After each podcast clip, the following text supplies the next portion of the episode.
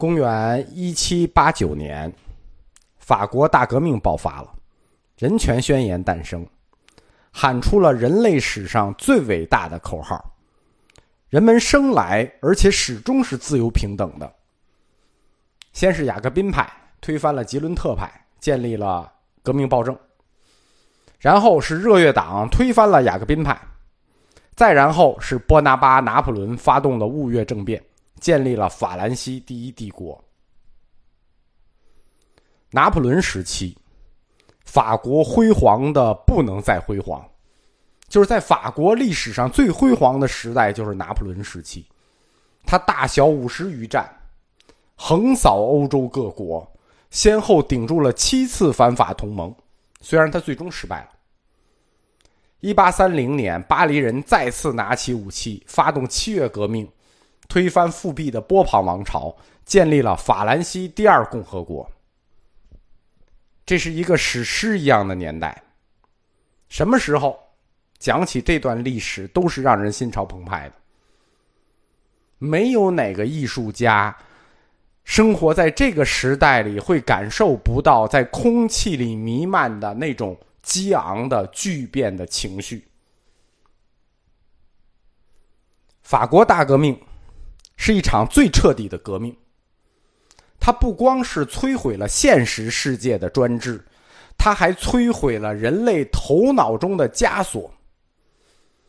它动摇的不是欧洲大陆1000年以来的封建秩序，它动摇的是人类头脑中的秩序。法国大革命堪称再造了人类的文明，天赋人权，主权在民，自由、平等、博爱，这种普世精神永远留在法国蓝白红3色的国旗里，成为法国大革命留给人类世界永恒的文化遗产。在艺术家里，最先感受到了这种时代的精神，举起反抗大旗的是浪漫主义画派。浪漫主义画派的3大巨匠，戈雅、德拉克洛瓦、席里科。艺术家往往一出就是3个啊，这个很有意思。近代艺术一个画派一出就是三个，那为什么我就不知道了，对吧？这个印象派也是，后印象派也是，几乎每个画派他们代表人物都是3个。浪漫主义画派3巨匠也是一出3个，他们的代表作都很有名。戈雅的查理四世及其家人，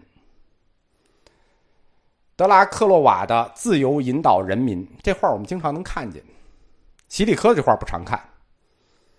美杜莎之筏，我们捡重要的，捡老大来讲。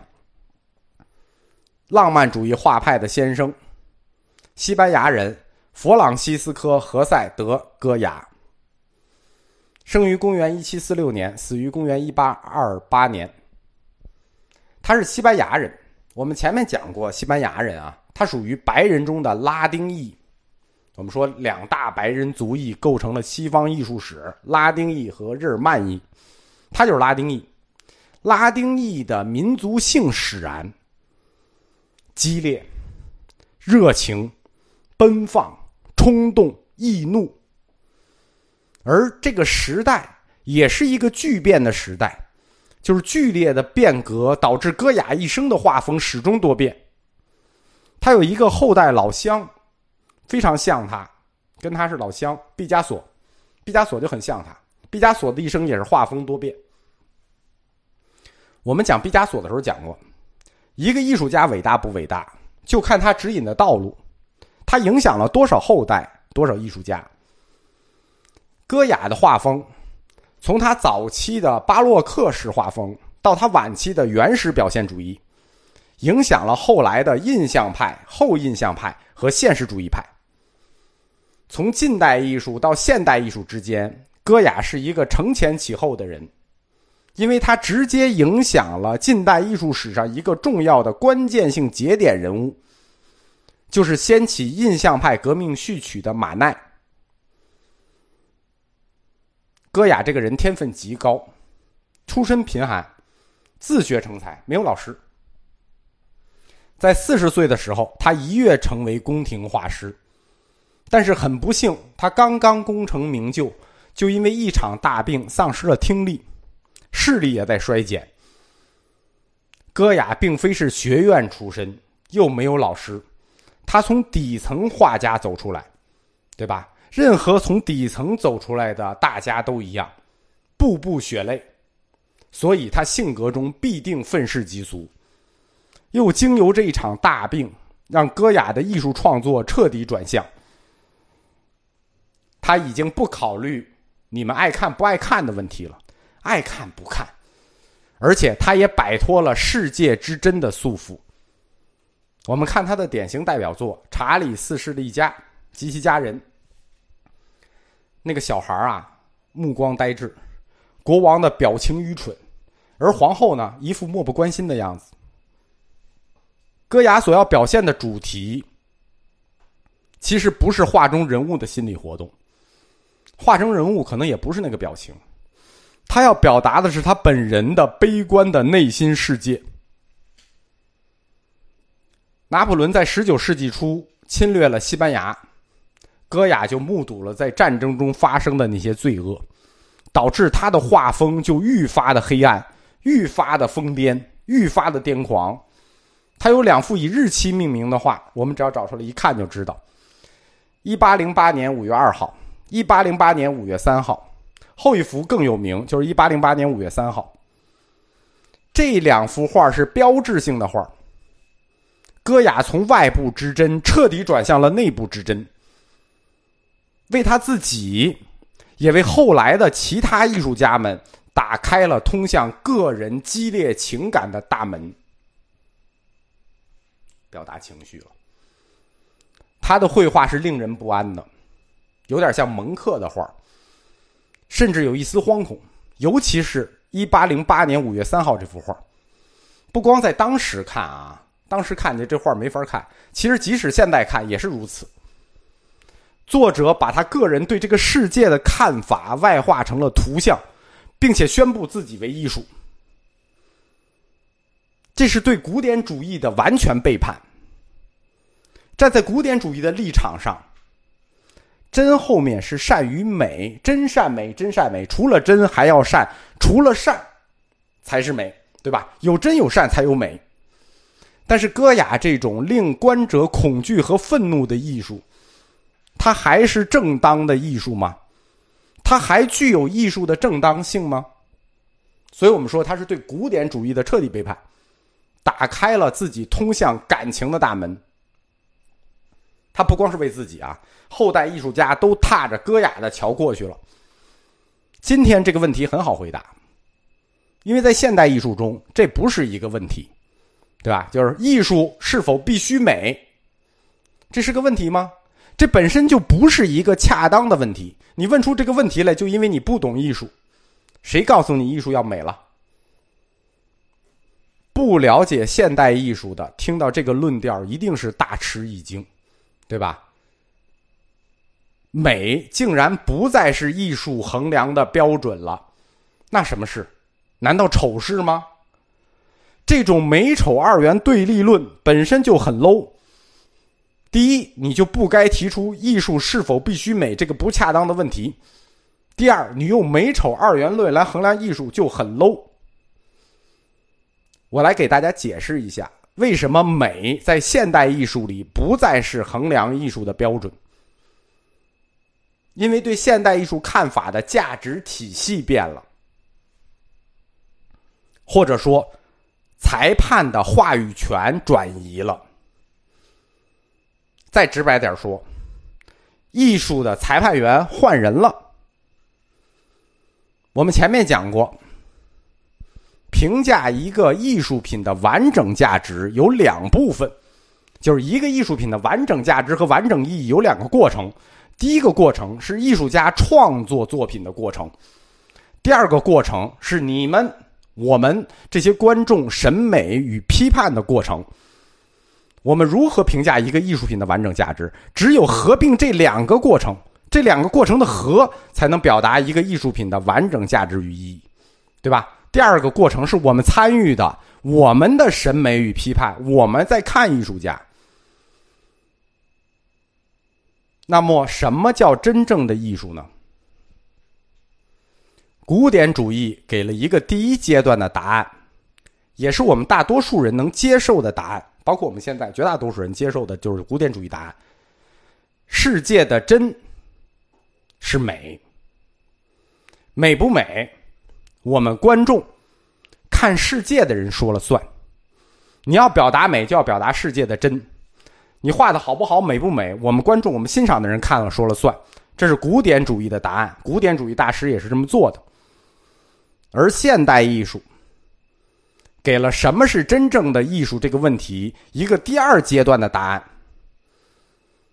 艺术家内心之真才是美，我们也求真，但不是世界之真是美，是艺术家之内心之真是美。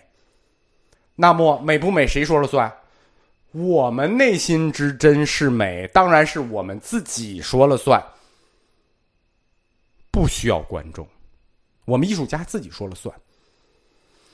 现代艺术的这第二种观念，就是第二个阶段的观念，什么是真正的艺术？它就是戈雅给带来的。这种观念实际就是产生于法国大革命时期这个时代所带来的观念。这是浪漫主义画派对艺术的贡献。浪漫主义画派它一开始就带有一种革命风暴式的气魄。我们可以看一下席里科的那个美杜莎之筏，对吧？那就一大风暴。要不断的在头脑的观念中去打破，这就是浪漫主义画派的那种革命风暴，不断的去打破，带有一种情绪上的蛮力。这种情绪上的蛮力，就我们说浪漫主义的情绪蛮力啊，粗野、狂躁、阴暗，完全是那个时代的气息。但是他们真诚，野蛮打破文明是为了文明，阴暗打破光明是为了光明，为了爱而背叛爱，这是什么逻辑？这实际就是要用反逻辑去重塑逻辑，这就是要用反秩序去重塑秩序。我们讲艺术创作三要素：秩序、特征、自由意志。第一个是秩序。在古典主义阶段的时候，画家用他们的自由意志使这个特征去支配秩序。到了现代艺术阶段，画家要用他们的自由意志，用这个特征去对抗秩序。大家注意，我用的词不一样啊。古典主义是特征支配秩序，现代主义是特征对抗秩序。他们的区别在哪儿呢？支配秩序等于还承认有个秩序，而对抗秩序就是宣布不承认秩序。那是什么？反抗。反抗就是浪漫主义的旗帜，用画家的主观性去对抗世界的客观性。他已经不是用画家的主观造一个他在秩序去对抗自在秩序，而是用自己的主观性纯粹的去对抗世界的客观性。这个比较抽象，用一句大白话能说清楚，就是画家们要用自己的情去对抗世界的理，